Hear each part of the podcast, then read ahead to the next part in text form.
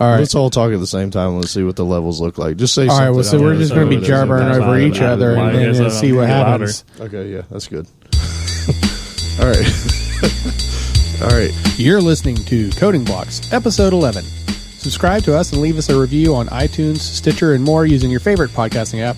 And visit us at codingblocks.net where you can find show notes, examples, discussion, articles, and other stuff. And send your feedback, questions, and rants to comments at codingblocks.net and follow us on Twitter at codingblocks and on Facebook at facebook.com slash codingblocks.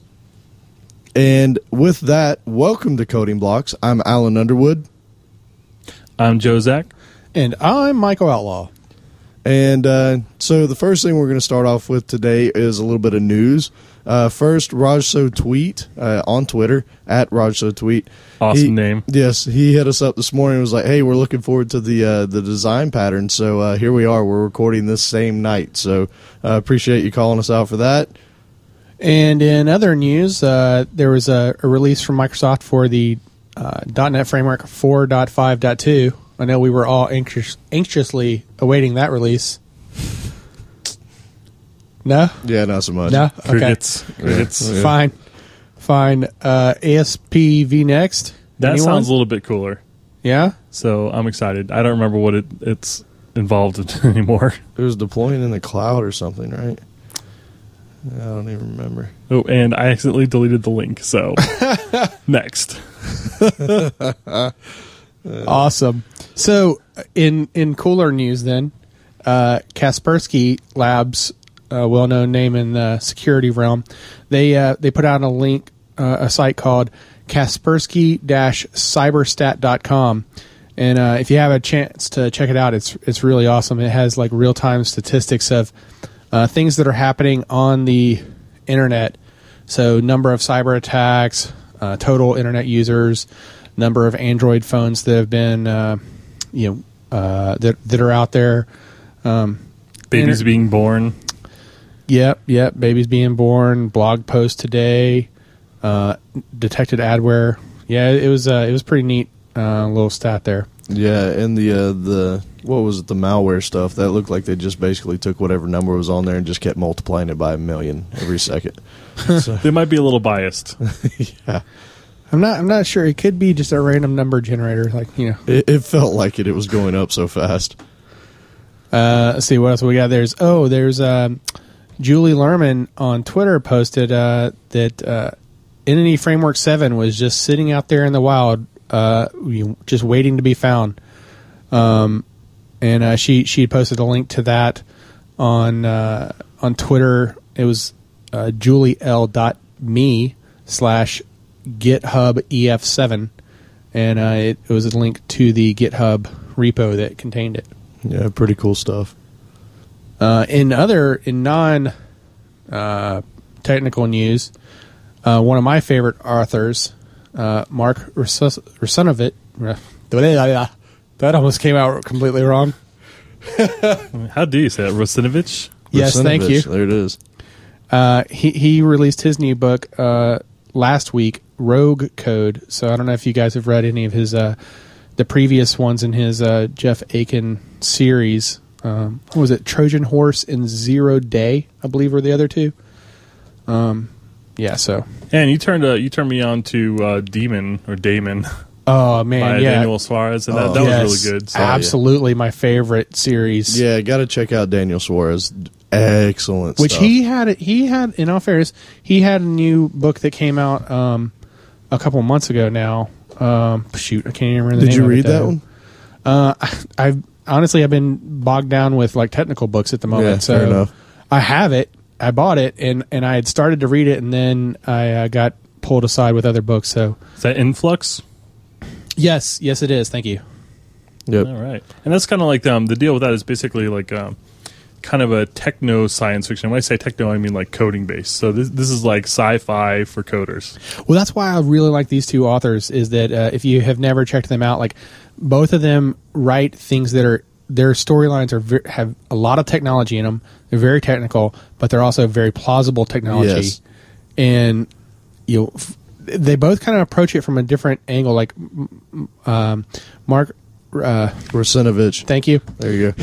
he, he, he takes the approach of things that are like maybe um, more current times, whereas Suarez takes the approach of things that are like they're in development stages right now, and you might not be aware that the military is already using them, but the, you know they are things that are out there, but they're not as commonplace as what he might make them out in his storylines. But still, the storylines are fantastic. So if these are more realistic and kind of techno based or, or um, coding based, and does the protagonist like Google every five minutes? Um, I suppose you could. So yeah, I mean, if it's going to be realistic, then there's got to be at least hundred searches per day, at least. Yeah, I'm. I'll just wait for it to happen. Well, yeah, I'm not going to ruin anything about either of the books, but All right. Oh, I'm just all saying, like you know, there, there's there's some Little awesomeness there. there. If you haven't already read, if if you're not familiar with either author, then you should check. And out. we'll have them in the show notes for you. Yep. And speaking of awesomeness, I actually just found this today, and my feelings are a little hurt. Uh, a friend of mine turns out uh, I knew he went to the PowerShell um, summit recently, and it turns out uh, that he spoke there, and there's a video of his presentation online. So, uh, without him knowing it, uh, I am mentioning it on the show here. And the the name of that talk is PowerShell Module Design Rules and When to Bend Them. So uh, definitely check that out. We'll have that link in the show notes. And in that same vein, uh, someone else I know um, recently put a package up on uh, GitHub that actually allows you to easily integrate PowerShell tasks into MS Build. So what that lets you do is maybe you have PowerShell run like code generation or something like that. Now you can schedule that as like a real build task. So you can you know hit F5 or Shift F5 in, in Visual Studio, and it's going to run your task. Pretty cool. Very nice. And um, one thing that I'm actually been looking at using that for for ColorMine is actually signing my assemblies. So you can set up signing in Visual Studio, and it'll prop it right there in the proj file. And it'll link to your key, and it'll sign whenever you build like release mode. But the problem with that Who needs signing? well, so there's an article on that which we'll be getting to uh, coming up next. But um, the deal with that is if I leave it checked into the project file, that means that if I put that code up on GitHub, I either need to have that secret key embedded in my source code, bad idea, or I need to not have that stuff in my project file. So uh, what I do there is basically just run a little PowerShell task, and I can check that in, and I can have the uh, PowerShell basically if that thing out there. So if the, the key's not there, then don't even try to sign it. And the reason that signing is important is actually detailed in a blog post by yours truly on the website. We'll have a link to that. I've basically been looking at strongly naming assemblies in NuGet and the problems that you run to mainly around key storage and open source projects. So it's kind of a unique problem to open source projects um, in NuGet that are strongly signed, and you should be strongly signing. So check that out. And finally, I wanted to mention a new video game that came out recently called Watch Dogs. And you've probably seen a lot of press around this, and it's um, kind of firmly rooted in like kind of infosec, post Prism world hacking. It's an iOS game, new iOS game. It's Yeah, not, an not iOS so game. much. Wait, I'm what? sure there's a companion app with it, but no, nothing like that.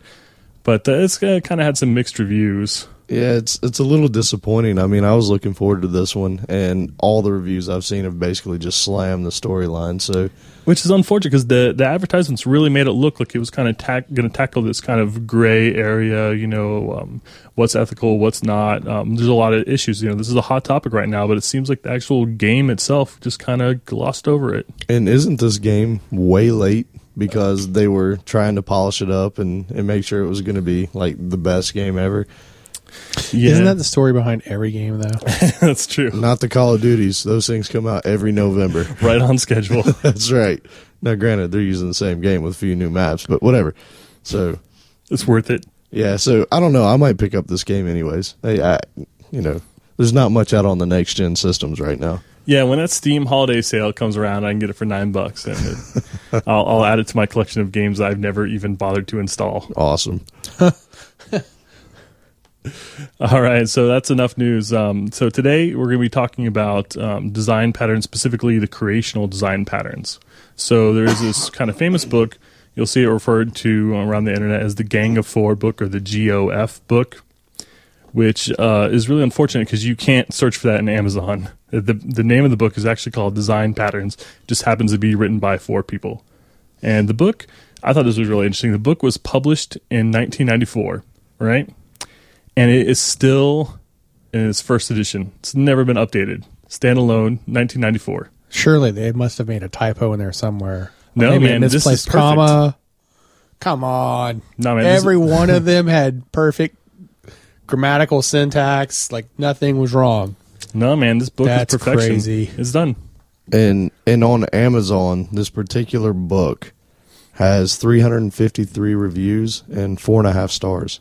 That's impressive. And what's weird, is, like you know, there have been talks of new patterns, and uh, I'm surprised that they haven't added any patterns either. Yeah, I mean they pretty much nailed it all back when they wrote this thing. It, it almost feels like they were way ahead of their time when they wrote it.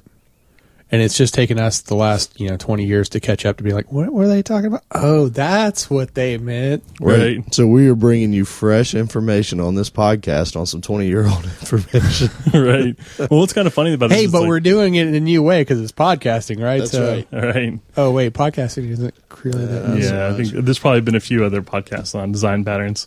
But what I think is kind of funny about design patterns is like it's kind of a certain milestone or, or stepping stone on a developer's path. Like there's a like a certain point of maturity where you kind of find out about design patterns. You go out and you learn, you know, you read the Wikipedia article, and next thing you know, these factories start showing up in your code, and it's kind of like almost like a sign of like a junior program when you see something and you're like.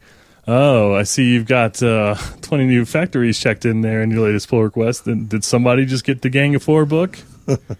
And so these these um, creational patterns in particular, they're the first part of the book. So they're the kind of the, the classes that get joked around um, the most because those are the kind of things that when people first start getting design patterns, they start putting in all the code and then they end up kind of rebelling against it a little bit. But it's kind of funny. Which is what we're going to focus on tonight with creational patterns. Right. So why should you even bother studying design patterns? Um, because and you're in school and you had to do it. You wanted to You make got a good you, they, grade. they taught you that in school? Hold on a second. None of us learned a design pattern in school. There's no way. Yeah, man. This book was in '94. Um, my, my education consists of nothing before 1970. really? Well, interesting. no, man. I can let me tell you. I can tell you the big O notation for every single sorting method, but I Okay. not a single design pattern. no, but I mean, this seriously, like when we talk about schooling, You'll have to forgive Alan. He's Yeah. going through puberty. yeah, pu- puberty's catching back up. Uh, I've kind of started losing my voice. So, uh, Oh, no- actually, we should have mentioned that though. Like he did do a presentation, which is why he's uh. yeah, I did a presentation last night. Apparently, my voice was not made for speaking that long. Uh, Which is great that you're host of a show. yeah, I'm a host of a show. Apparently, I Get can't used ta- to it, I right? can't take much of this, so that's why I have co-hosts. Hmm. so, uh, no, I mean, but that's one of the great things about what we're going to talk about today is these are things that most people don't find out about until they get into the real world of programming. Right? I mean, you don't learn about this stuff in school, and generally, you don't even understand the concepts at that point, anyway. So, um, I think these are the steps to becoming a better programmer. So, no doubt. And so, um, you know, uh, we kind of joke around a, lot, a little bit, but um, there there are a few reasons for um, studying design patterns, and I think that the main reason for me is it, when I see the word factory in, in a code base, um, after kind of you know snickering to myself a little bit, uh, I know exactly what that class does or what it means. You know, it's got um, this kind of context behind it that I'm familiar with, so I know what to expect when I open that file. Same thing if I see a builder or you know a visitor or an adapter or something like that. These things have meaning, so it allows me to kind of shortcut reading those files and, and understanding what's going on at a higher level. Yeah, I'm going to stick with you wanted to make a good grade. Yeah. All right, and um, just also wanted to mention there's a you know we kind of hinted at a little bit of controversy uh, as of late around design patterns, and um, that's kind of like a it's almost like a little bit of a rebellion towards static languages, and so you'll see people kind of um, mentioning design patterns in kind of a derogatory way, and um, you can kind of research that on your own. Um, but a, a lot of times the arguments kind of focus around um, these design patterns focusing on deficiencies in static languages, basically not being flexible enough and not having the kind of like language and runtime support that you would have in something like Ruby or JavaScript. which I won't get you guys started on JavaScript. No, go for it. only because I, only because I can't fight with you about it right now. No, this would be awesome. Let's do it. let's hash, let's hash this out right now. Um, but so the design patterns themselves are kind of divided into three parts. You have your creational patterns, which are your factories, builders, prototypes, and singletons. You have your structural patterns, which are your adapter, bridge, flyweight, facade, proxy, and there are several others. And then there's the uh, behavioral patterns, observer strategy, chain of responsibility, and many others. And in future episodes, we'll be talking about a lot of these. But today, we are talking about the creational patterns. There was a quote from the Gang of Four book here that uh, they help make a system independent of how its objects are created, composed, and represented. So uh, English, par favor. That's fantastic Spanish there. Par Yeah. favor. No, my dad was a French teacher, but I did not inherit the language gene. You certainly did not. no, you do. Uh, So, uh, so in English, they help make a. No, I won't read it again. Uh, it's just another way of of trying to uh, uh, break. Nah, how to say this? Why'd you have to ask me in English? All right. so why, why should I care about creational patterns? Like, what does it get me? Uh, to well, okay. So, how about it'll promote composition over inheritance Why, why do I care about that? because it's smaller, more focused classes. Hey, that's uh, starting to sound a little bit solid there. Oh God. Yes. That again. No, because then if we did that, we're going to end up with classes that do nothing again. Oh, Well, that's what it's all about. dizzle. all right. So the idea with creational patterns is that they they help uh, encapsulate away the logic of creating classes away into uh, s- separate classes, so that your classes can be created, composed, and represented outside of the the logic that's actually uh, using these things. And um, that to me sounds a lot like the D in solid, the dependency uh, um, injection. So you're actually relying on these objects, but you don't know where they come from, whether they need certain configuration settings or whether they're talking to a database in the background or just kind of mocking it out. Um, it, it doesn't really matter to the code that's using these classes because they're not newing up the objects. And there's two kind of major recurring themes Well, in now- creational patterns. But wouldn't Singleton kind of break what you just said? Uh, that's why everyone hates them. I set myself up. Damn it. Boom. All right. So uh, I guess the main patterns we're going to be talking about today are the factory methods, factories, builders, prototypes, and singletons. Thank you, Dr. Love. Yes. Yeah, one thing we should mention about these patterns too before we kind of dive in is that you're already doing this stuff. It's just even if you've never heard of the factory method, you've made a factory method before. If you've never heard of factory, you've made a factory before. These are common patterns that we run into and the, the kind of the point of studying them is that you get to kind of look at the pattern separate from the business logic and kind of study that independent of any particular domain. And so it's just a you know a good way of kind of breaking these projects up and kind of avoiding some pitfalls that you can have if you implement it in a slightly different way. Yep. And so the first one we're going to talk about, or I'm going to attempt to talk about, are factories and factory methods. So first, let's talk about um, basically just a, a a simple factory. So this is not a pattern as much as it is just a way to create objects without newing them up in your code. So when you call a particular factory, what you'll do is you may pass in a parameter. So uh, one of the examples I found, and it might have been on Wikipedia. No, actually, this was from a Pluralsight video on factories. Was you call a simple factory and you pass in the type of car you want, and in that factory, essentially all it has is a switch statement saying, "Hey, if you pass me in BMW, then new up an instance of a BMW car." if you passed in a Mini Cooper, then new up an instance of the Mini Cooper and return that. So in your calling code, you're not saying new BMW, new Mini. You're going to pass in, we'll say, a string potentially, and then there's going to be a switch case, uh, uh, a case switch statement in there that's just going to return you the type of object representing that. But it doesn't have to be based off of uh, input, though. It could also be based off of configuration values. Config files. Right. For Settings, example- database connection strings. Yeah, yeah. but usually not as much in the simple factory. That's usually more in the factory patterns themselves, and we'll get into that in just a second. Um, so moving on to the next one is the factory method, uh, which is This one was kind of interesting. Basically, what you have is it's the same type concept. You call a factory, but inside that factory, they are subclassing uh, an abstract class. And when you pass in something, basically um, on Wikipedia, the thing that we got that was it, it kind of spelled it out properly is you have two you have two game uh, maze games is what they call. One's a maze game and one's a magic maze game. And basically what you have is you have this this make room method in them. Depending on which one you uh, when you call this factory depending on which one you tell it you want the the method make room is going to be overridden from the subclass and then that's what's going to return the new object so Oh right, I remember th- this this conversation. Okay, so this was um, the one. It's it's kind of it's like if we were to take the template pattern, but outside of a method, and then talk about it in regards to classes, yes though.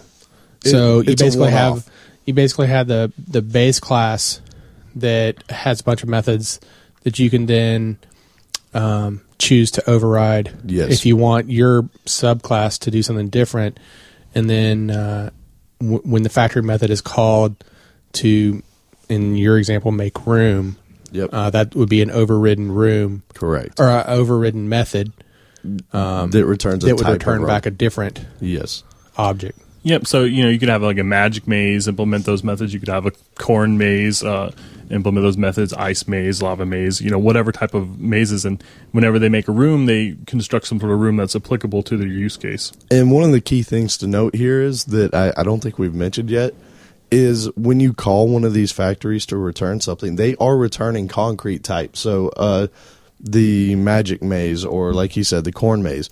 But really, what you're getting back is an interface. You are you basically have a type of the interface so that you know the methods available, but you don't actually know the type of the concrete class coming back, and that's the key. In any factory situation, you really don't want to know the exact type, typically speaking, of what's coming back because that allows you to loosely couple your code from what you're getting back. You just know that whatever interface it implements, it has a thing called make room. And you can call this, and then it'll work. So it, it allows you to decouple any kind of real knowledge from what it is as opposed to what it can just do when you call the methods. Yeah, and just to be clear, like I, I was only suggesting, like it, it reminded me of a template pattern from a different perspective, but it's it's definitely not. Yeah, I think the kind of the key there with the, the factory methods and how it's kind of different from a simple factory is really when you're talking about factory methods, uh, you're pretty much always talking about more than one factory. So you've got a factory for the maze game, you've got a, a factory for the um, corny maze game, a one for the ice maze. These are all separate classes that create a different flavor of maze. Yeah, you only have one factory but multiple classes. Yep. Yeah. and then you have the actual factory pattern, I believe is what this one is. It, it's so crazy because it's all over the board depending on where you look. Um, but with this one, essentially what you have, this generally uh, uses reflection quite a bit because it'll be based off either a config or something else. But your factory, you are going to instantiate a factory uh, a type of factory. So you're going to have an interface for factory. So let's say iAuto factory. And then you're going to have a BMW factory that extends that. You're going to have uh, a Dodge factory that extends that. And depending on a config value or a type that you pass in, it's going to use reflection to say, okay, now I'm going to new up this type of factory. And then we know that that I auto factory has a create automobile. And then that create automobile is going to return you whatever type it is. If if it happened to new up the BMW factory, then you're going to get back a BMW 335i. If it newed up the Dodge one, you're going to get back a Dodge Ram because why would you buy anything else? So, um, that is that is really the Threw the- me off guard there. uh, uh, does Dodge make anything else? Uh, Viper. Oh, yeah, good point. Um, but so that's kind of what you get there is when you get into the actual factory pattern itself, you are basically implementing an interface with multiple different types of factories, and that's how it happens. And again, it uses reflection, generally speaking, based off a config value. So, like in your config, you might have BMW as the factory type that you want it to instantiate. So, it's going to use reflection and say, okay, create BMW factory. Or if you have a value that you're passing at the time. But the, again, the whole key is you are not newing up a BMW, you're not newing up a Dodge the factory is doing it for you, and you just know you're getting back a type of I auto. Yeah, and we should mention uh, too that uh, if you are confused right now, then um, it just means you're understanding because this is confusing. if you try to Google this stuff, you're going to see a lot of articles that um, talk about the factory pattern, but give you an example of a simple factory. And you're going to see simple factories that say they're simple factories that really look more like an abstract factory. And uh, it's just kind of confusing. But the important thing to really get out of this is that uh, you're already probably doing stuff like this, and it's really the theory behind it, and not so much the names that are important. Yeah, generally speaking, anytime where you see that you're calling something and you're getting back an object, but you don't know what type it is, then you're probably using a factory pattern of some sort. Yep. Um, and then there's the the deep end. Yeah, the deep end here, which is abstract factory pattern.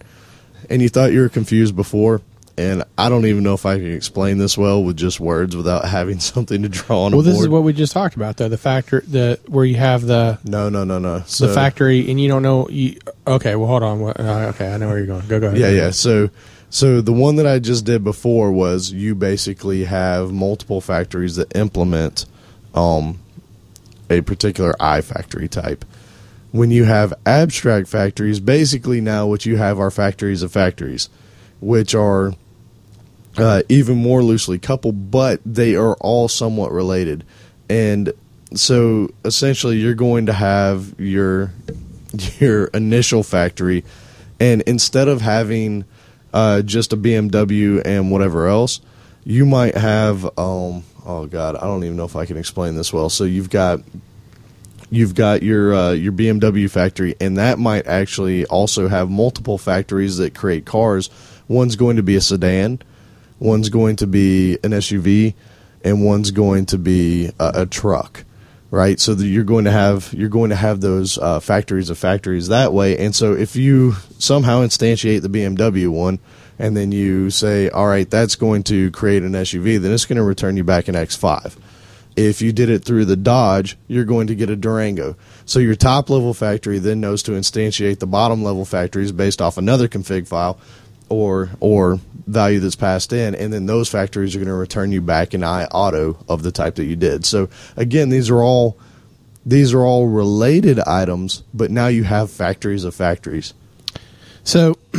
Uh, did that did that come across okay? I think. Yeah, I think yeah. To, I think to really understand this though, there's a really fun read on uh, joelonsoftware.com and uh, y- you can search for it if you need to. We'll have a, a, link to it in our show notes. But this will really help you to understand how factories work, and it's a um, um, a forum entry by Benji Smith, and it's uh, his general purpose tool building factory, factory, factory, and it'll really help explain everything you need to know about factory method or factory pattern.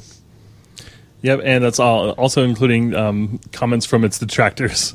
so the problem, uh, as you might uh, have guessed with factories, is that it is a little bit confusing um, to talk about. And if you're going to read about these things, then uh, I hope you like UML because you're going to see a lot of it. Yeah, N- nobody really buys hammers anymore. And it, it, it, gets to a point where you can be so abstracted in your code that it, your code is just kind of like what we talked about with Solid. You're so abstracted that nothing actually does anything real anymore.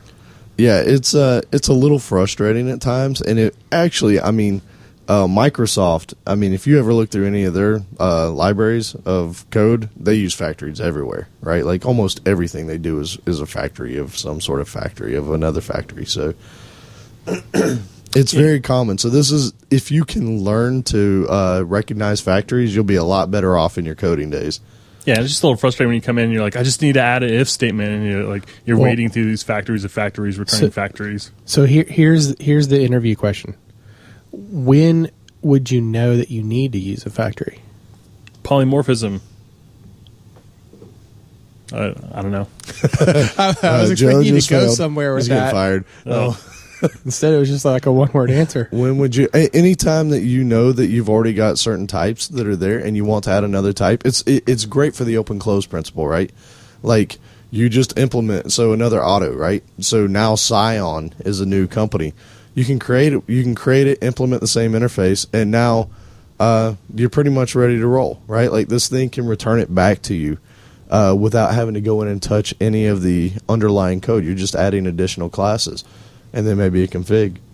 Yeah, one real world example I like uh, of um, factories in use is the um, if you ever used any of the AWS SDKs, then they've got this this class here, the AWS uh, client factory, this static class, and uh, you say create S3 client, create um, Dynamo client, and it'll go and um, it'll read the settings out of your config file or the ones you've got passed in. It'll do all the stuff it needs to do to create that client for you, so you, you can just take that client then and do your stuff, and you don't have to worry about hooking up the values, setting your region, setting your secret ID, any of that stuff. It's all taken care of you for you by this factory.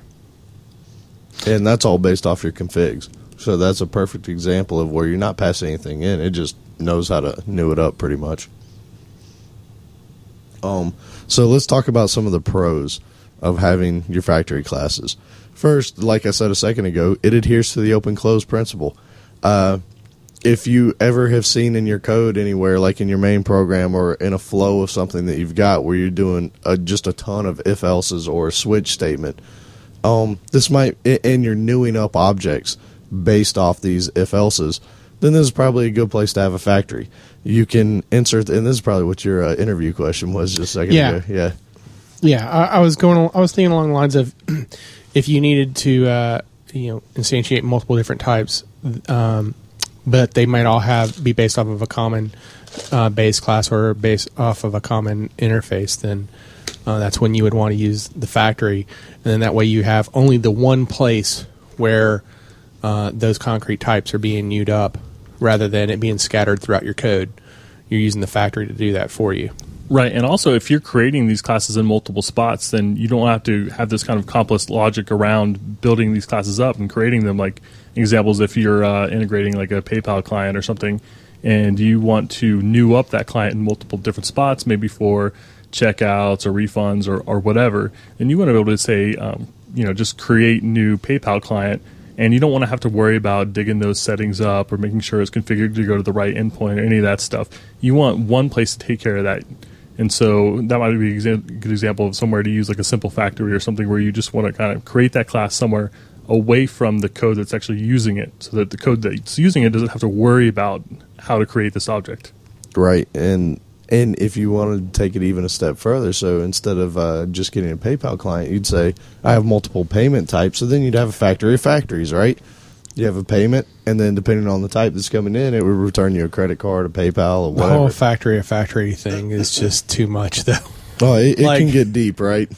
Unless you're doing some serious API level development. Like, really, when, when's the last time you created a factory of factory of factories? The, you know, And I think that's the point that Benji Smith was trying to get at. But hold up, I will say this though: a lot of being able to do that kind of thing really comes down to good design, right? At, at, so a lot of people in software don't take the time to sit down and design things up front when they're when they're thinking about it, right? Like this is only something that you could really do in the design phase if you really sat down. So, a said- greenfield application is what you're saying. Yes, that's going to be your best bet, right? And you're actually going to have to spend some of the time in the true SDLC stuff, which a lot of people don't do, right? They just start coding and then breaking things apart. And that's why simple factories are really easy to do because this whole thing where you see an if else or just a, a ton of switches, it's easy to replace that pretty quickly. But if you didn't think a, ahead of time, doing this factory factory thing with abstract factory pattern is going to be nearly impossible.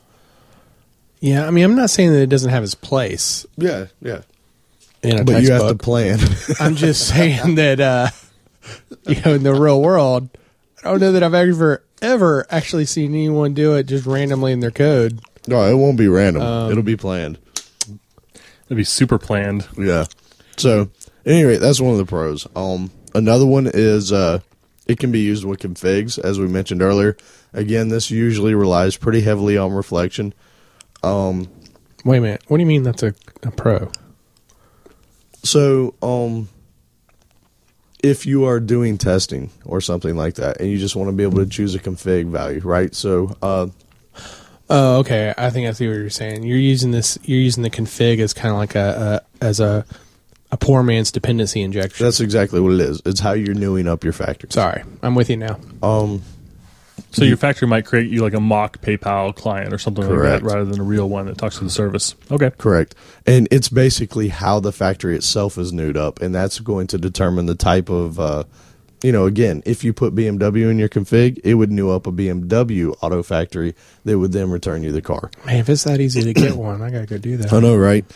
Um, the next thing is, uh, is it can be used with inputs as well. So instead of having the config value, like uh, I mentioned in the uh, in the simple factory, you could just pass BMW into a factory method, and it would call create automobile and return it for you based off the text, and that's literally going to be a switch statement. So pretty easy stuff. And then the other thing that was mentioned earlier, I don't know if it was Outlaw or Joe that said it, but basically your rules for object initialization are centralized.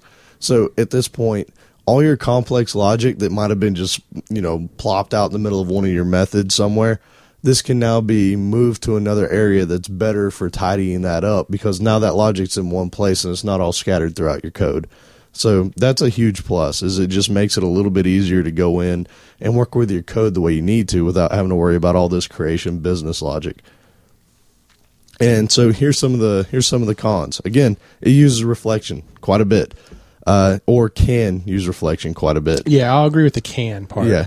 Um, I would say generally speaking, it probably does if it's anything beyond just the simple factory. If you're going past that, then it probably does. Um, because generally speaking, when you're doing that, uh, because the factories are based off interfaces, you're not wanting to new that up in your code. So the whole purpose is to get away from using the new keyword, right? So in order to do that, you're going to use reflection based off either a config value or a value that was passed in through a variable. And then it's going to say, okay, what was this? Okay, it was BMW. All right, now new me up a type behind the scenes of this BMW factory. You almost mean like inflection, not so much reflection. Like it's reacting to some sort of uh, environment or, or argument. Yes. So not like loading up the assembly and scouring through it like system dot reflection. Yes, I, I, I agree with what you just said. Yes. Yes. Because because because when you were talking about with it being reflected, because a lot of the factory patterns I've seen, you know, the implementation haven't been reflection based, but coincidentally, there was that article that we talked about that I published uh, last time on the site that was reflection of control, and in it, the quote factory was using uh, reflection to scour the the type assembly. and that's what Joe this put it. does. but I don't think that's the norm though. like that was uh, just the way I implemented that particular factor, but I wouldn't say that like most factories are doing something like that. Uh, again, anything beyond a simple factory. A simple factory, no, because you're passing in a type and usually getting out a new object.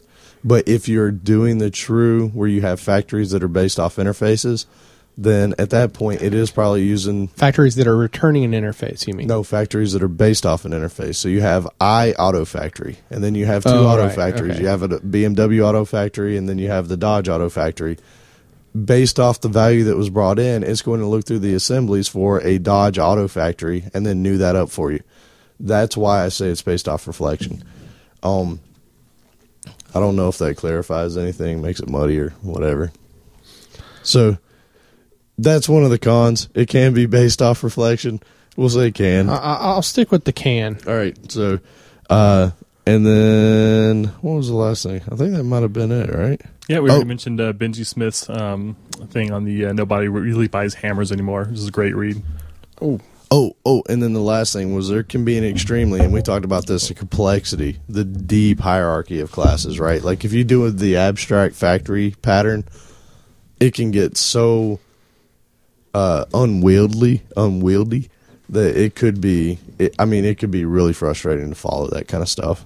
Yeah, you're creating a class to create your class, so you're definitely uh, exploding your code a little bit. Yeah, and it can go deep. I mean, it could be more than one or two levels, right?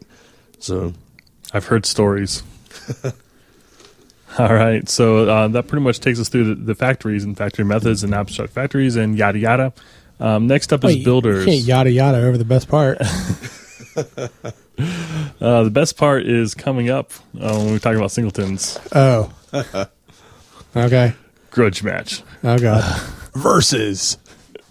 All right, but uh, right now we're talking about builders, and builders um, are, are different in that they're more about um, having your callers put together your actual object. So in the factories, um, factory examples we talked about, it's really the factory that knows how to put these objects together. But in the, in the builder, it's when you don't really know what you want that object to look like. And so you need the calling code to actually put that together. And I think the best way to explain that is actually with some examples from the .NET framework. Uh, one of my favorites is the string builder. And so what you usually use string builders for is um, it's a you know convenient, great way to actually build strings in memory, and you can do stuff like loop over arrays or lists and actually um, append to the string builder. And when you're done kind of building this big long string, you say string builder.toString and it generates you an object based on those kind of complex decisions that you made along the way. And maybe even a better one to mention is the actual UR, uh, URL builder. And that's a class where you can pass in like a domain name and you can pass, um, you know, a query string. So things like that would go up in the URL arguments, um, request variables, get type stuff. And you can kind of compose this method by method. You say add argument, add argument, set domain. Then you say toString, and out comes your URL.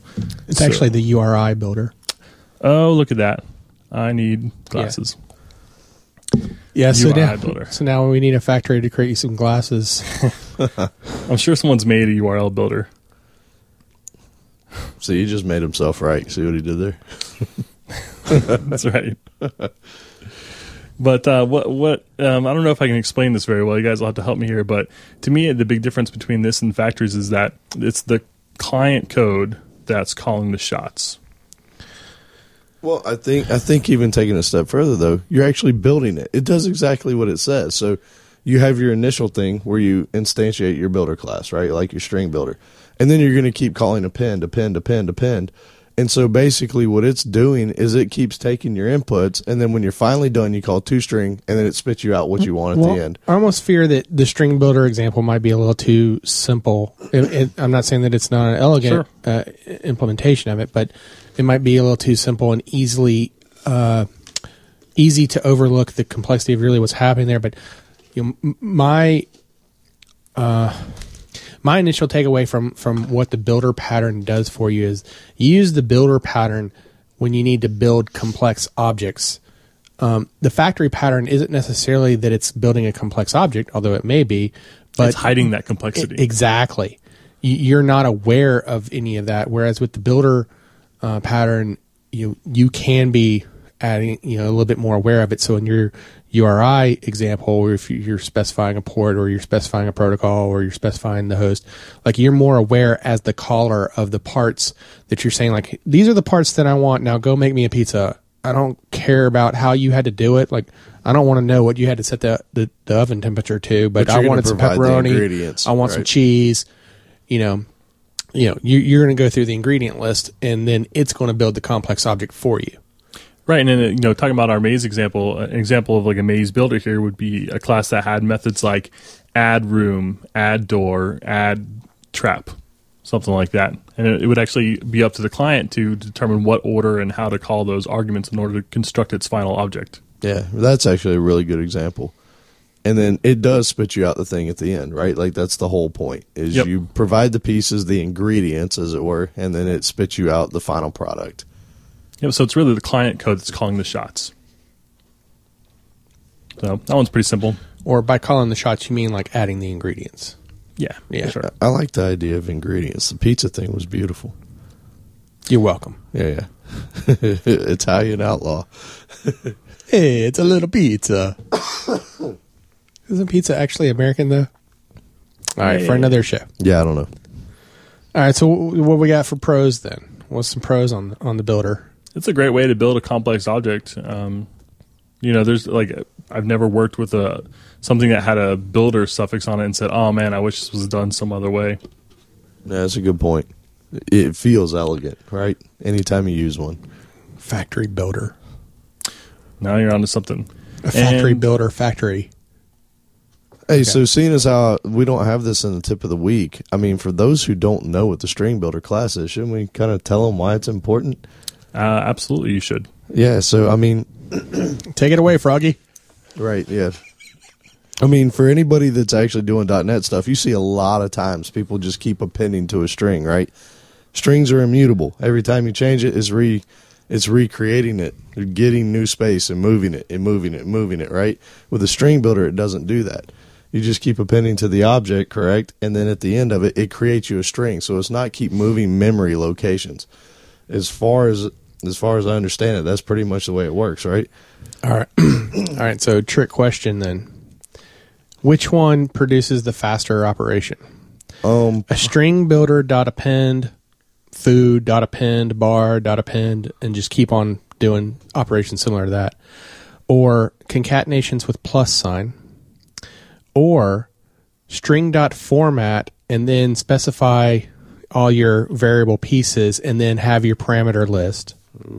Or the last one would just be doing a bunch of string objects and then, uh, well, I guess we already concatenated. yeah, that's the plus plus plus. That's Yeah, the yeah, stuff. yeah. I know we'll which one I like one. better. I, the format I think would be faster. All right, format. I got I got format faster from Allen. Joe. uh, I like format better. Okay, you like it better. Yeah, it's more readable. You see what's going on. if it's not super long, yeah, it's just nice. But but which one do you think is faster though? Not like better. Uh, I like the uh, format better. Yeah, because if I Uh, remember right, when we go back to our boxing thing, it did not do that. It doesn't box. so those there's actually there's actually like a lot of a lot of um, you, you can do your own googling on this one, but there's both in the the well, I'm mostly thinking of the C sharp world, but you know in other languages too maybe. Uh, and in Java, because Java has similar concepts, there's a lot of um, discussion about you know they each have their similar versions of doing these same things, like the string dot formats, for example, or the concatenations. And uh, it's the appender, the string builder, that's going to be the faster operation. If you were to you know scale Time that out, out, right. and see which operation actually uh, you know was faster interesting. Over and over. Even though I'm with Joe that from a readability point of view, the string dot format is so much cl- more clear to the developer coming behind you. But depending on the language that you're working in, it might not be as uh, good a performer. I got a question for you here. So, have you ever seen a string builder that wasn't named Builder or SB? Um, yeah, they're always SB. Yeah, SB is it. Yeah, Or the same with URI builder. Yeah. It's always builder. Is that a URI builder thing? builder. I don't know. It's, I guess it's kind of an abstract well, concept. well, same with the factories though, right? It's always factory. Something factory. Factory dot create stuff. yeah, all right. yeah, true. So Maybe, alright. maybe that's what the Gang of Four was really trying to get at. Is they just wanted us to all use common variable names. right. Yeah. Yeah, and it's nice that someone can see builder and know exactly what that means. But the downside is, it's definitely an abstraction from your domain. Hmm. So So, any, and we got any cons then? What do we not like about the builder pattern? absolutely nothing. Nothing you don't like about it. I love that pattern. Love it. It's your friend. It's a little bit more verbose, but I mean, it, it kind of has to be right for what you're trying to do. So, yeah, Um, I mean, it, it goes back to the whole thing. You're adding your ingredients one piece at a time. So, uh, it kind of. I don't think there's any way around that. I got a question for you. A nice theory question: Is it still a builder if it takes away? Like if I had a Starbucks class or a coffee class, and you could say stuff like add parentheses soy, add parentheses you know vanilla syrup. What if I have a method like remove whip or no whip? Yeah, it's still a builder. Yeah, same thing. It's just it's just taking away.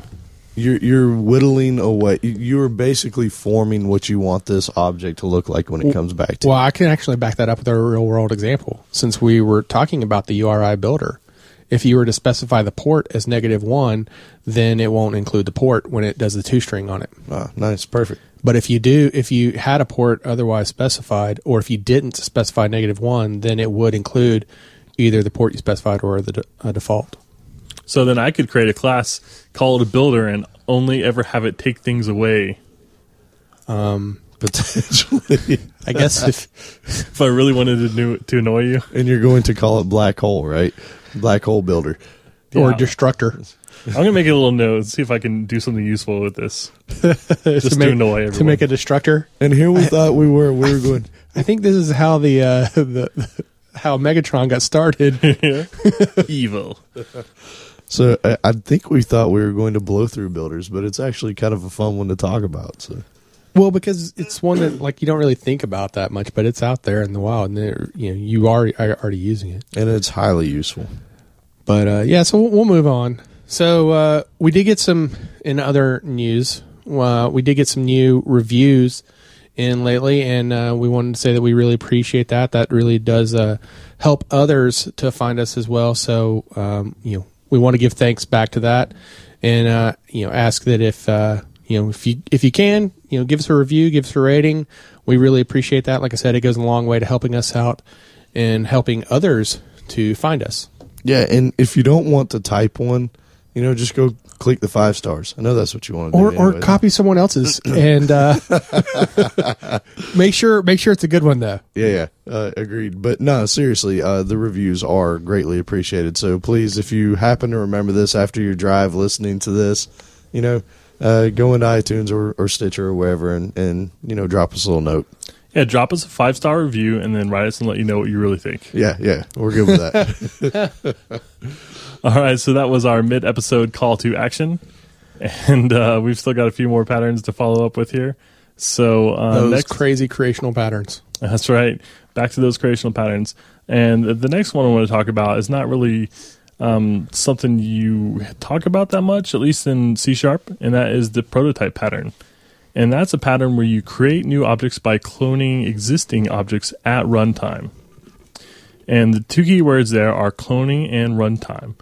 And I looked for some examples in the .NET framework, and uh, I couldn't really find any good ones. There's a clone method on system.encoding. There's one on solid color brush.clone. But uh, I had a really hard time kind of justifying what those did. I'm sure it's really useful. I just don't know. An example you're probably more familiar with is actually JavaScript. So its whole inheritance model is built off of prototyping. And so um, you basically clone objects, add to them, um, take away, and clone, clone, clone. And um, as I mentioned, the important parts here are clone and runtime.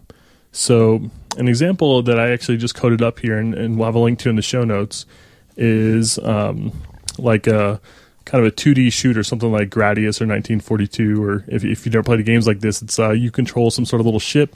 It flies around the screen and shoots um, lots and lots of um, aliens or bad guys. And as you kind of move around on this board, you pick up power ups and it changes your bullets into fire or bombs or makes them shoot faster or, you know, two bullets at once or whatever. And so I thought Is this might- how Mario got to be big? uh, I don't know about that one. No. Okay. Now you got me thinking. but that's not how I would have done it.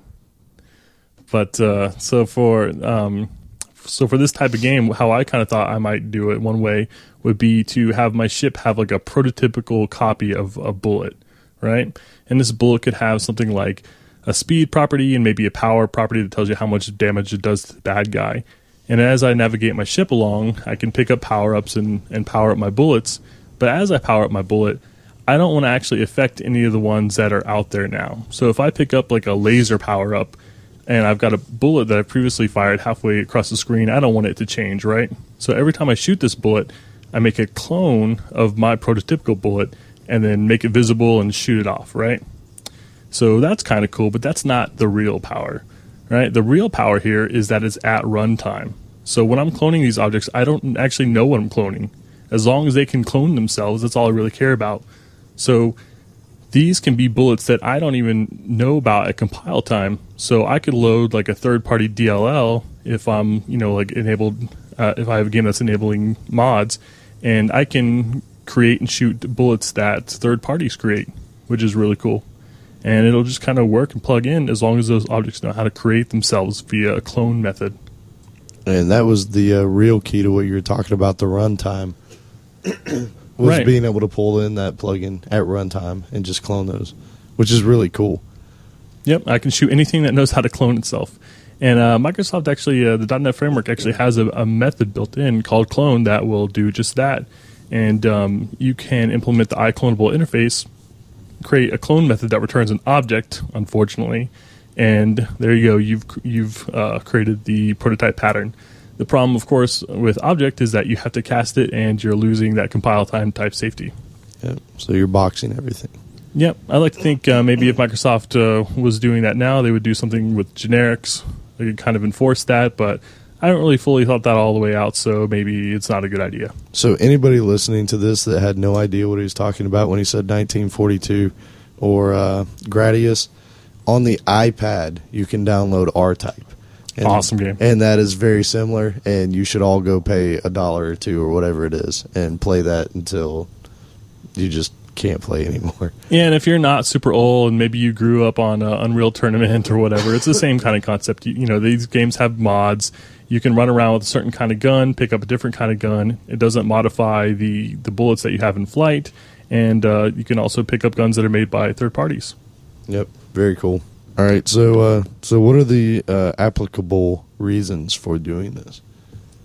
Well, I like to think that if you don't know what you're going to be creating uh, at runtime. So um, a good example here is the, another game, uh, the game of Spore. I don't know if you guys ever seen this, but it's got like this kind of creature creator where you can walk around and eat stuff that lets you evolve things like more arms or snouts or wings or, or whatever. And um, as your little creature kind of grows and procreates and creates little babies and you know gradually takes over the world, then um, you know you're you're basically cloning these things and copying all their properties over to a next generation. And what's nice about this is you didn't have a class that you know specifically modeled this particular creature. It was all kind of built up a runtime, possibly using a builder pattern, and then it's cloned in order to kind of move on to the next generation and modify from there. Yeah, so that about wraps it up for prototypes. Uh, pretty cool. We'll have a link to that uh, GitHub project. So I guess we want to talk about singletons then. Yeah, nobody uses them. Oh. I think they were deprecated. All right, so so just strictly speaking, right? The from a pure you know dictionary kind of point of view, right? It's a single instance of a class, right? The the class itself restricts the instantiation of it to so that there's only one of it. Okay. You know, I, I think if you didn't like singletons so much, I, I wouldn't dislike them, or I wouldn't pretend to dislike them, which is actually what I'm doing here well, it's not that I like them so much. It's just that it, what, what, bothers me though is that when people get into their little, uh, you know, anti-pattern crap, that I'm like, whatever. So, uh, you know, all right. So, so what does the the singleton structure normally look like, right? So, one of the usual suspects in your um, singleton um, class is that the constructor will be private and it'll be parameterless, right? That that's you know, norm. You know the the bare bones minimum normal part that you'll see to it. There's uh, several different ways within um, C sharp and Java that you can create a uh, a singleton. I'm not necessarily going to go over all of them, but um, you know, there's just briefly there's um, versions that you can do there that where you need to worry about thread safety, some that you don't need to worry about thread safety.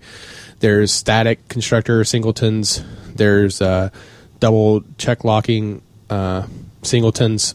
So there, there's point is is that it, you know even within MSDN, there's several of them. Um, Jon Skeet has written up an article where uh, he he talks about um, I think it was like a half dozen of of the different implementations for it and what he thought were the pros and cons for it. So, point is, there's a bunch of them, right? And um, you know, there's some that that everyone likes, and you know, everyone has their opinions on it, right?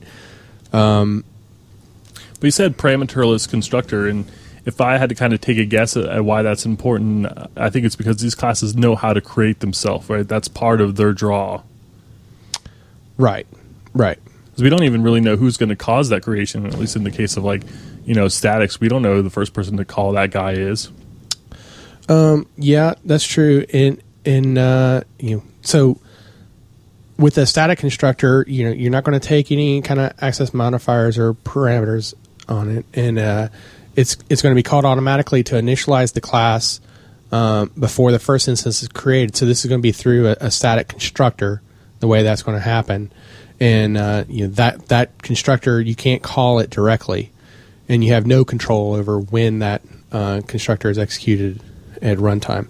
Now, I, I'm uh, not so much a fan of those just because uh, you, you you have no way to, to do anything else with it a second time if you needed to. Um, uh, we'll come back to that in a little bit, but um, yeah, it, it is a popular way to do static constructor singletons are a popular way, and they and it's a valid way for you know some of your smaller use cases. Or well, let me rephrase that. When you have um, uh, I, I like to think of it as like a simple class. Like when it's, when there's not a lot of fun- logic to it, then you know then it's maybe more safer to do it that way. Um. So, you know, if, if you think that there's a chance that you're, you know, you could have any kind of a constructor exception thrown, then static constructor is not going to be the one for you. Right, because you get stuck in that uh, that nasty loop. Right. Um, it does beg the question though, like, you know, if you're when you're doing your when you're implementing a singleton, um, if you should leave it as sealed, or if you should seal it or not, right? Because what's the what's the you can inherit from it.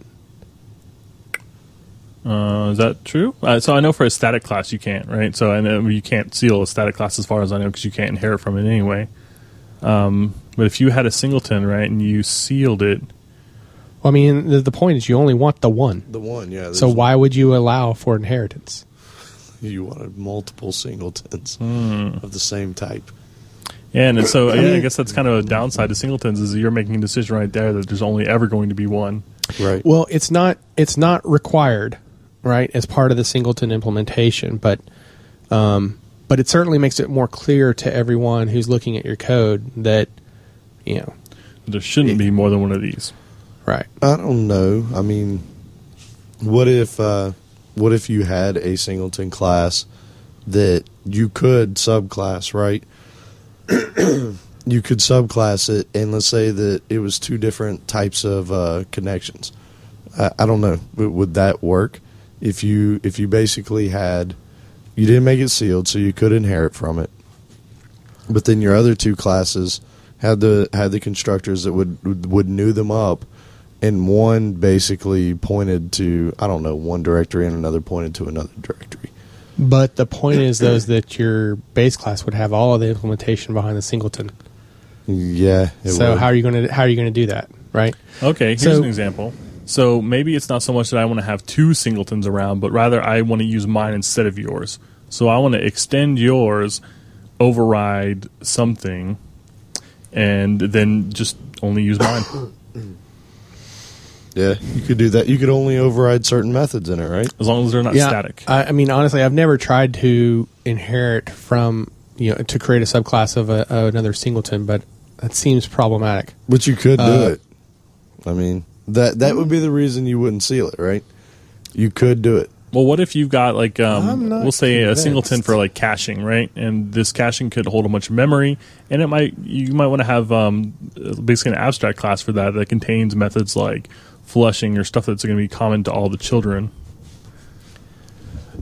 So the children are all. We'll, you know, we'll, singletons. we'll come back to that. I, I mean, like the the idea of inheriting from it seems to be weird, but well, let's let's move on though. So because there's a lot to get into here, right? So there's the static constructor that we talked about, and you know one of the downsides to it is that, um, you know, i- if there's the possibility that anything bad can happen in it, you're not going to be able to reinitialize that. Static constructors, you can't do anything about it. That sucks. Yeah, yeah. Um, there's another way that um, Jon Skeet had had uh, written about, which I actually found interesting I, when I stumbled across this article that he had, um, and we'll include a link to it in the show notes. I'd actually never seen um, this method done before, but I thought it was uh, an interesting one where uh, you know in the you have an outer class, but um, you know that, that that the world can use, but then inside of it you have an inner private class that actually represents all the singleton um, construction logic, and uh, you know, you you can you can have it to be a lazy initialization, but yet um, um, you you know use you know because it's used by an instance field, for example, but uh, you know you you can uh, what am I trying to say here? Um, you can delegate to that inner class. Um, so you, you've got a class here that's got an instance method, right? So when you call, you know, my class dot instance, it gets you that one single instance of it. Yeah. So, okay, I see. That's kind of cool. So you've got the class there, and then you've got this instance thing, which is basically responsible for creating that class uh, the first time if it doesn't already exist. Yeah, it it was you know, like I said, it, it was an interesting way. I I hadn't uh, I hadn't used that one in my own you know in my own code before, but um, you know when I saw his take on it, I thought, well, that, was a pretty neat pattern uh, with the the private inner class uh, to represent the you know Yeah. And that that static constructor singleton. Yeah, and there's two things I really like about that, just kind of off the cuff, and and one is the lazy initialization, right? Kind of like the static, so it only creates itself after after and if it's called. But my favorite part there is that it's that seems like an easy way to reset, and that's the problem that uh, I see with static constructors. If if you've got any sort of properties there and you just want to kind of reset that back to its initial state, then you have to remember to go back and reinitialize all those settings to whatever their defaults were, which usually involves some sort of you know hacky reset method or something.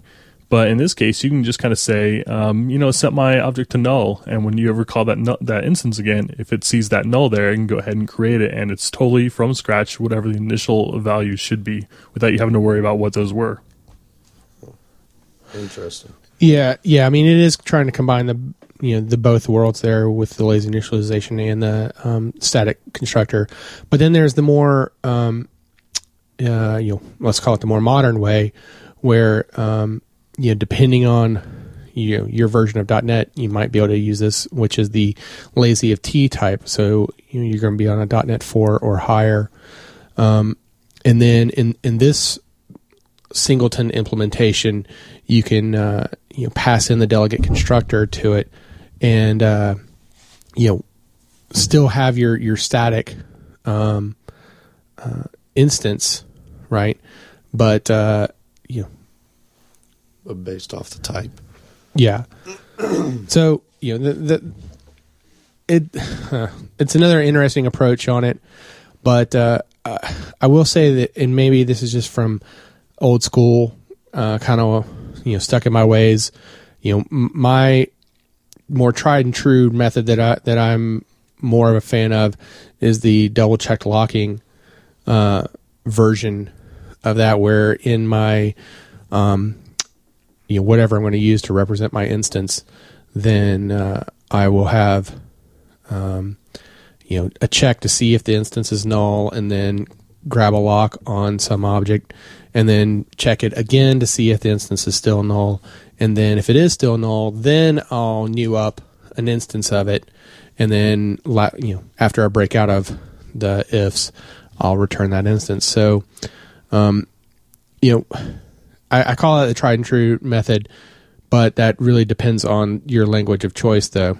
And it's self healing too, right? Because the static example, it crashes once, it's done. But in this case, if it crashes creating the first time, it, the second time comes around, it's still going to see that object is null and it's going to try again. Well, so that's that's why I really like that pattern eh, or that version of the singleton is that because it does give you some control over, um, you know, you're you're you're doing lazy initialization uh, by not n- newing up anything at the time that the application is loaded, but n- you're not doing it until you actually try to call it.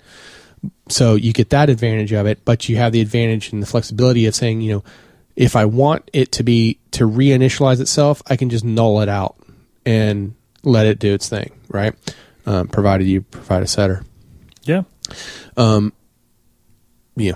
Or well, you know, maybe some some other uh, way of it doesn't have to be a setter, but some other way of of having it uh, um, null itself out if needed, right? But I say that that comes at you know depending on your language though, because um, it was uh, you know, in Java specifically, the double check locking um, pattern was not recommended um, prior to uh, uh, J2SE 5.0 um, because there was a bug um, in, in that runtime where there could be an out of order write that would allow the instance reference to be returned before the constructor was ever executed.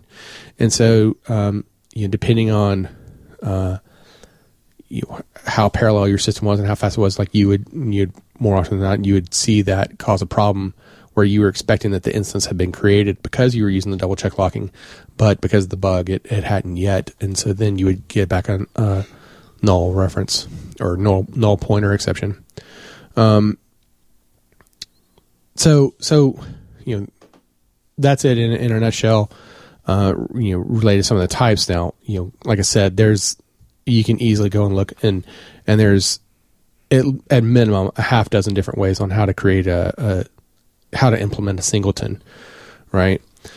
Um, yeah, we talked about double check locking. We talked about the lazy T.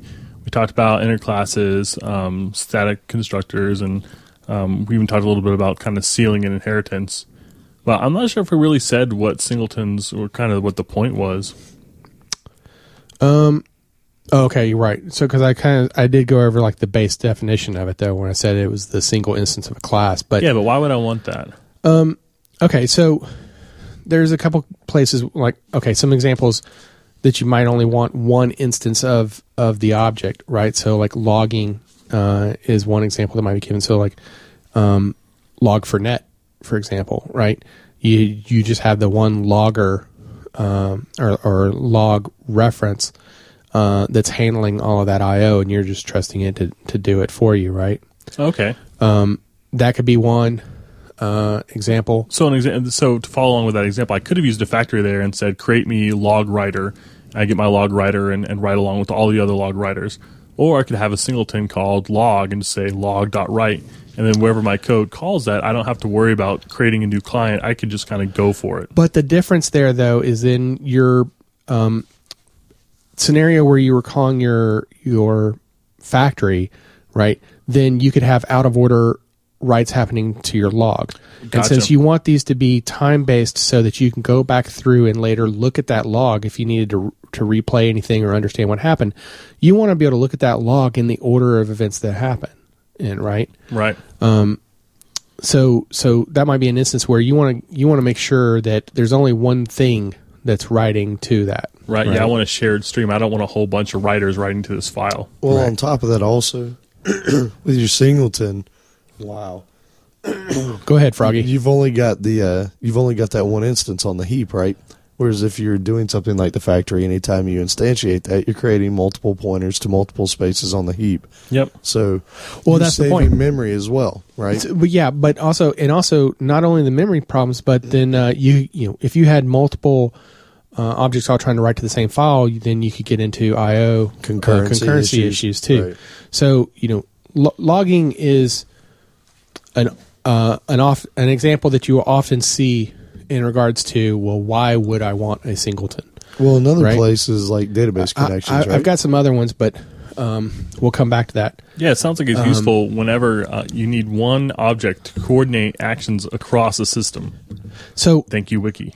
So, uh, an, another thing, though, at least in the C sharp world, when you're implementing your uh, um, your your singletons, you know, you, you will often use your volatile keyword here to indicate that a field might be modified by multiple threads that are executing at the same time.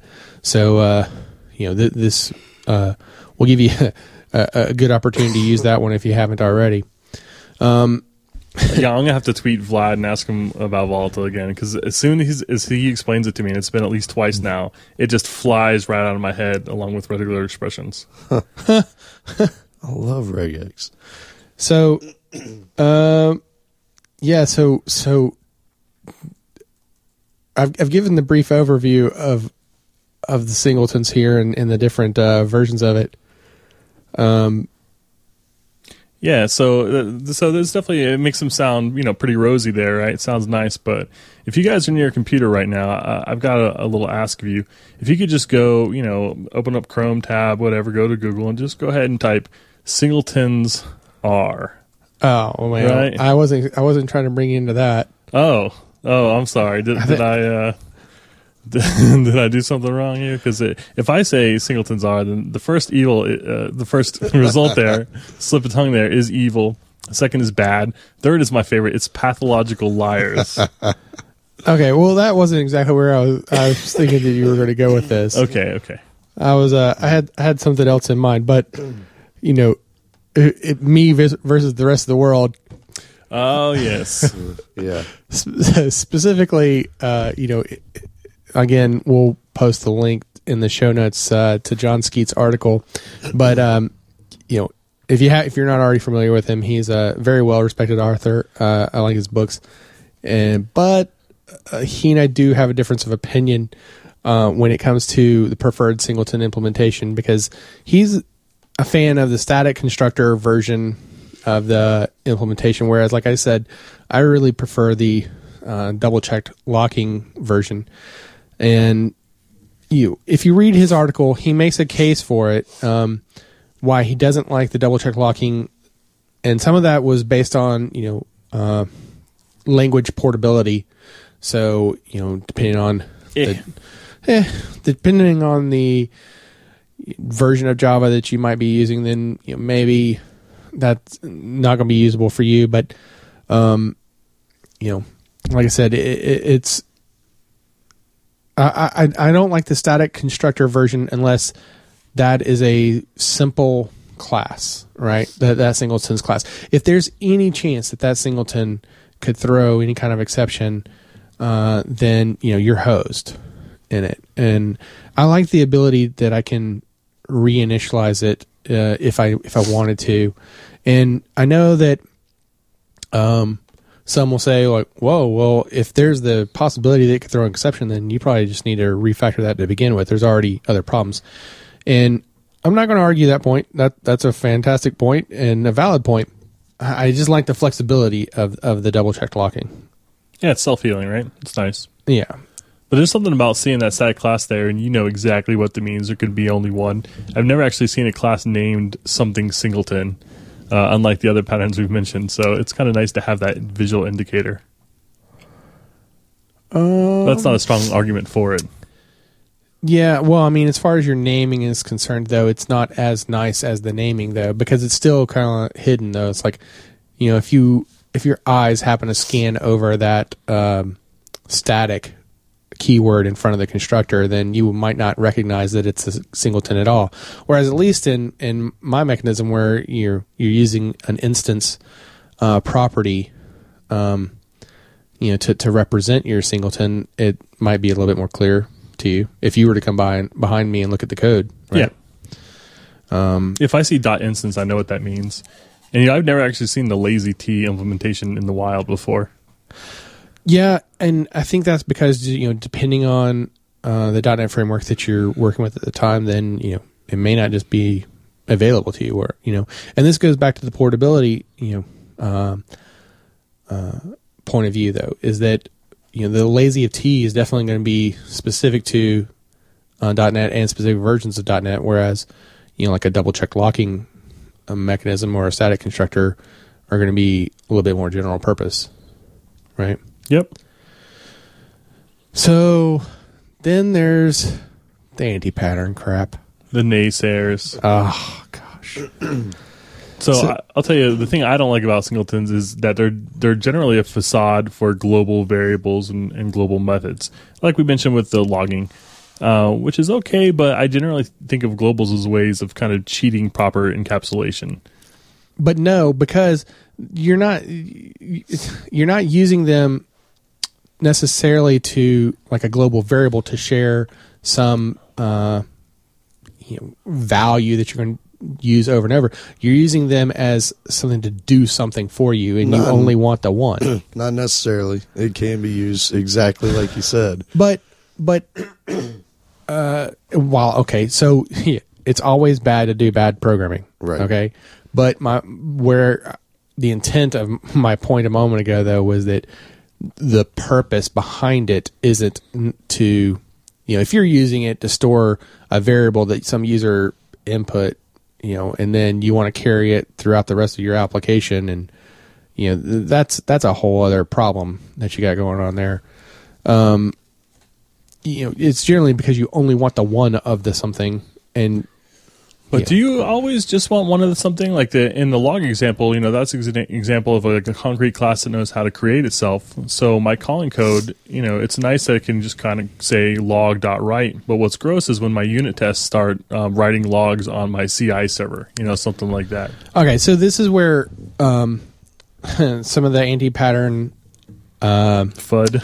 yeah. Well, I was trying to think of a good word for the you know the, the case comes in about like you know that that crowd doesn't like the singleton pattern because they say, well, it mandates its own creation and lifecycle and persistence, and you know it, it makes it difficult to test. How can you mock it? Things like that.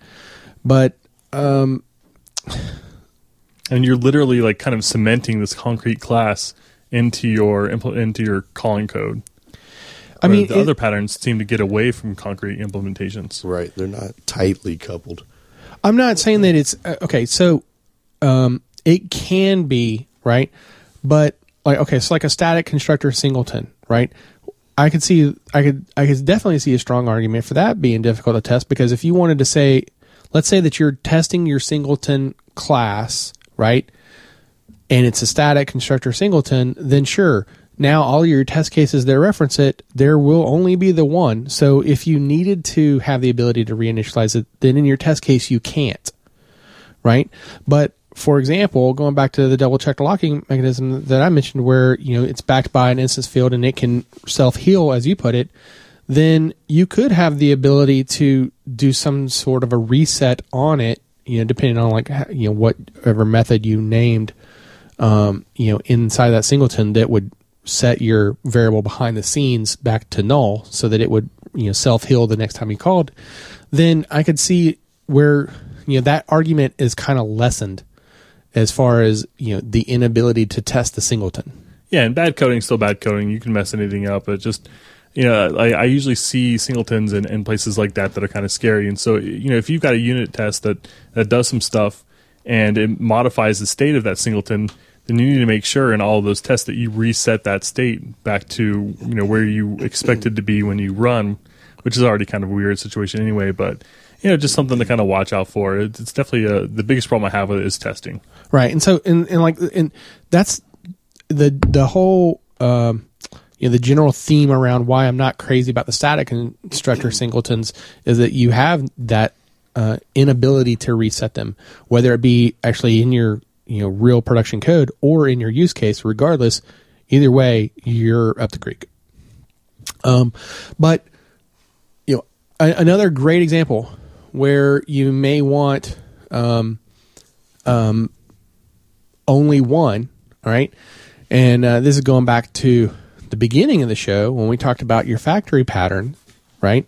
You might have a case where you want your factory pattern to return back a quote null version of an object, but it's not truly null keyword. But you, what you're wanting to get at is return back an empty version of it. So um, there's another pattern that's called the null object pattern, right? Where uh, you return back like a safe version of an object. So, for example, the null object pattern could be simply uh, if your method is supposed to return back a list, uh, but the user didn't provide you something, rather than returning back the null keyword, you would return an empty list, and that empty list represents the you know is used for the as part of the null logic pattern, right? So going back to the factory pattern, if you um, needed to return back some object that represented an, a null version of the object or a null uh, an empty version of the object, you want to make sure that there's only one version of that null object, right? So, um, uh, uh, you know, in Allen's factory examples, he was using cars, right? So if you had a null car, right, um, you only want one null car, and the reason why is for equality checks later on, right? So if you had if if that null car was able to be implemented or I'm sorry, instantiated multiple times and you later wanted to say like, okay, well, did the car I just got back equal equal the null car? Well, that wouldn't work unless it was a singleton. Yep. But there there are other ways to kind of create singletons without actually specifying it in that class. Like the example I always come back to is dependency injection.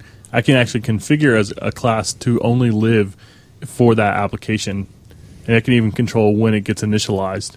So then that lets me handle the persistence and keep it alive and make sure there's only ever one. But I can also control the life cycle somewhere else, like in testing or in some other way.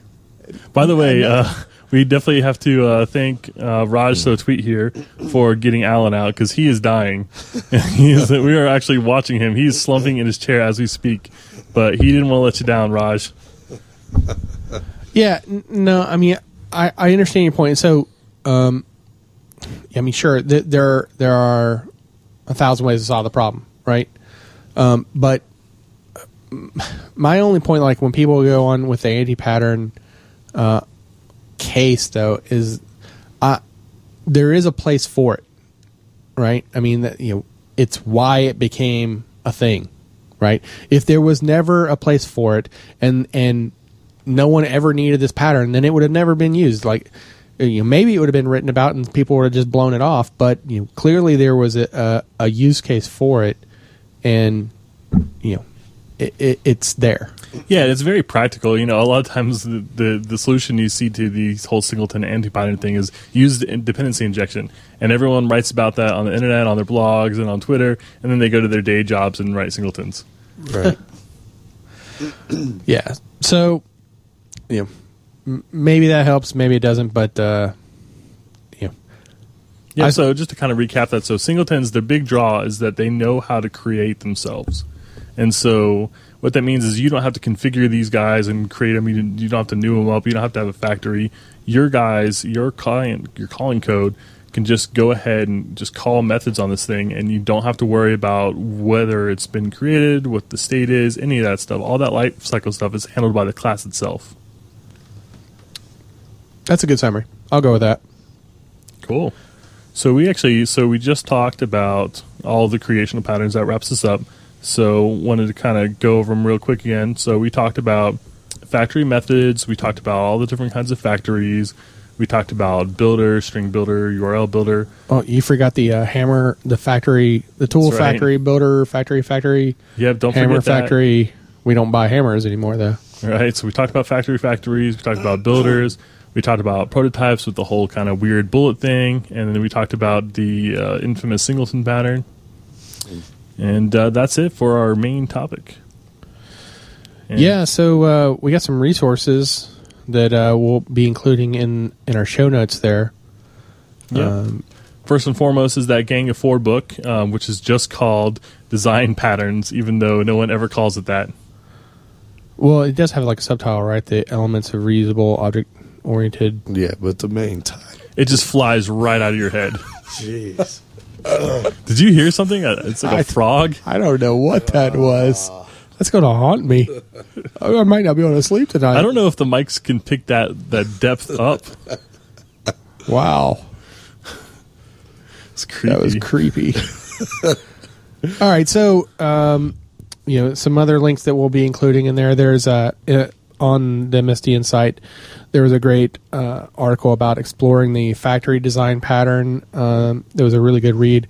As I mentioned, um, Jon Skeet's um, book. He has the C Sharp in depth. It's currently on the third edition. It's a Manning publication. Uh, we'll include that as well. There's a um, just a, an in general article on the MSDN site that's just uh, design patterns in the .NET framework in general. That's also another great read. Um, we'll include that one as well. I'm afraid for this next one. yeah, one. and then there's the uh, design patterns library, and it's a ton of content up on Pluralsight. Unbelievable. It's like uh, Who 15 was that hours, guy? right? That's not the same guy that we were talking to earlier tonight, right? Yeah, you know what? I didn't even mention that. Uh, I actually spoke over a lot of Allen's talking points earlier because of his voice, and so anything that I said that didn't make sense or was just plain wrong, Fair enough. yeah, I was really just covering for Allen. So Oh, okay. Yeah. Um. So yeah, there's. I I think he was right. There's like 15 hours of material on those. Yeah, that, that that's definitely a long one. and it's a long list of big names too. You know, people uh, like Donald Belcham and Glenn Block, and, and you know names that you've heard before. Of course, Scott Allen. So you know these are these are big guys. These are the smarties. Yeah, there, there's uh, over you know eleven authors for that uh, that that one um, Pluralsight uh, episode. Yeah, that's just like that one series, right? yeah, Yeah. yeah. And they keep adding to it. Yep. Okay, so with that, let's get into the tips of the week. Uh, so uh, Lee Englestone wrote a blog entry on his site manchesterdeveloper.com, and you can find him on Twitter at Lee Englestone. And uh, you know, I, I know I've used this feature before within Visual Studio. I don't know if you guys have, but what's really nice about this feature is that if you you don't necessarily want to create a, a breakpoint, but you want to create some kind of a bookmark to go back and find it, right? So there is a bookmark feature within um, Visual Studio, and uh, you can use uh, you know the the little menu items up at the top or the keyboard uh, shortcuts. So like for example, Control plus B and then T to toggle the bookmark on and off, and then there are um, uh, additional either icons or keystrokes that you can use to toggle back and forth between uh, the different bookmarks, or you can use the um, there's a bookmarks window if you turn on uh, you know you, you go through your, your view options and turn on the other windows there's a bookmark ones and you can see all your bookmark references all at one time but it's just a great way of uh, giving yourself a little placeholder um, for a piece of code that you might want to inspect or be interested in, but you don't necessarily want to create breakpoints. And I know in the past, I've definitely used uh, breakpoints for more than their intended purpose. Oh yeah, I do that with undo. yeah, that was real bad. But so just to make sure, um, these bookmarks do what I think they do, right? I bookmark like a line in a file, then I go along my merry way, and I then say, "Oh nope, go back to where I was a few minutes ago." Right. um, That's y- absolutely right. yeah. You can you can go you can cycle between the bookmarks. Okay. So so think of this as you know just like you would in um, like on like on a Kindle book, right? Where if you wanted to scroll between them, but instead of pages, you're you're looking at uh, lines of code. Gotcha. Um, so it, it, it's it's a nice little feature in there. Yep. And like I said, we'll, we'll include a link to uh, Lee's blog article as well. All right. So my tip of the week, if I can get this out. I don't think you can. Yeah, I'm. You want to bet uh, money on it? I'm fading. Uh, so there's uh, debugging object initializers. wow. So if you've ever had a problem, This is just comical now. if you've ever had, I want to pro- make him talk about more stuff. I, I, I won't make it much longer. If you've ever been trying to debug uh, properties of an object as you create it, a lot of times you'll notice as you like try to F11 into it, it'll just step over the entire object initialization, which can be insanely frustrating. There is actually an option to where you can go into the uh, Visual Studio settings and you can turn on uh, object initializer. Oh yes, thank you. If you go into debugging general, then there is a step over properties and operations, and in operators. I'm sorry, and if you actually click that, it doesn't make sense. But the step over properties and operators, when you click that, it actually allows you to step through it. It sounds like it, it would skip over it, but that's not right. Check the box, and it'll allow you to do it line by line by F11. Yep. And if you head over to uh, the show notes for this episode at You know what though? www.codingblocks.net slash episode 11 or slash episode 10. we actually gave this one last week as well, but we've got a thought really that one nice. sounded familiar. Like, Awesome. the good news is we've got a really nice shortcut. Uh, I mean, a screenshot, and you're not going to forget this one. Beautiful. Well, I feel like maybe we should make him talk about something else. I, I get. I, I, yeah, pony up, Allen. I, I uh, wow. Mm. F three. Control. Really? There you go. Hold on a second. So there, there's a quick one. If you find a keyword in your file and you want to search for it, click on the keyword, hit Control F three, and instead of having to actually do Control F and then type it in the word, it will actually go find that word where it follows next on the page. So Control F three, my quick tip of the week, and I'm done. yep. And what's funny about this is, uh, as much as we talk about best practices, uh, this is clearly a copy paste error. Busted. All right, my tip of the week was uh, I've been reading Clean Code. Awesome book. And uh, one of the tips I just got out of there was um, it actually uh, recommended using static methods instead of constructor overloads. And so what that means is if I say have a color class, right? And uh, one of the ways I can do that is new color parentheses and pass say hex values, right? So I can create the color red from a string. Um, then you know, okay, that's cool, that's normal. But what's even better is to have a static method on that class called say from hex that can take in that same string and return the same um, same new object, but now it's much more descriptive. So rather than me having this kind of constructor that you've got a F12 to and see if it means what you think it means, now we've got a nice you know named method that does you know it, it just tells you flat out what it does. So thought that was a cool little uh, life hacker tip. Also, is in your static method, then you're saying return new color um, with that hex value. Yeah, so it's basically the same thing as Cool. having a constructor overload, it's just more descriptive. Ah, cool. So you don't have to rely on these stupid, you know, summary tags in your code. You can just have the method name, you know, be the actual description of what it's doing. Nice. So with that, we will be putting the show notes and links, uh, or putting the show notes in the show notes. We'll be putting the links in the show notes and uh, things that we've talked about.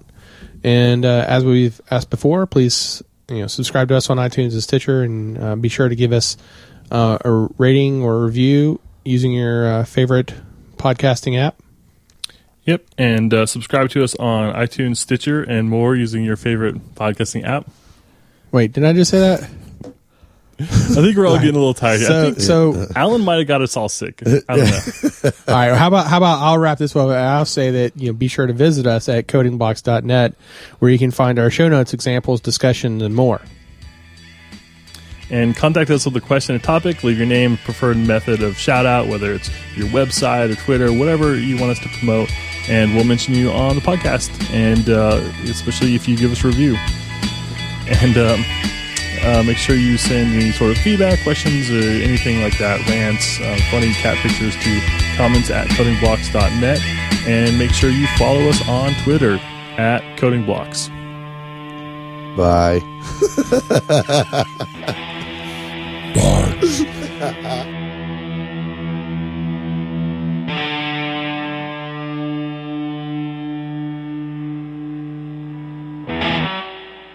Beautiful.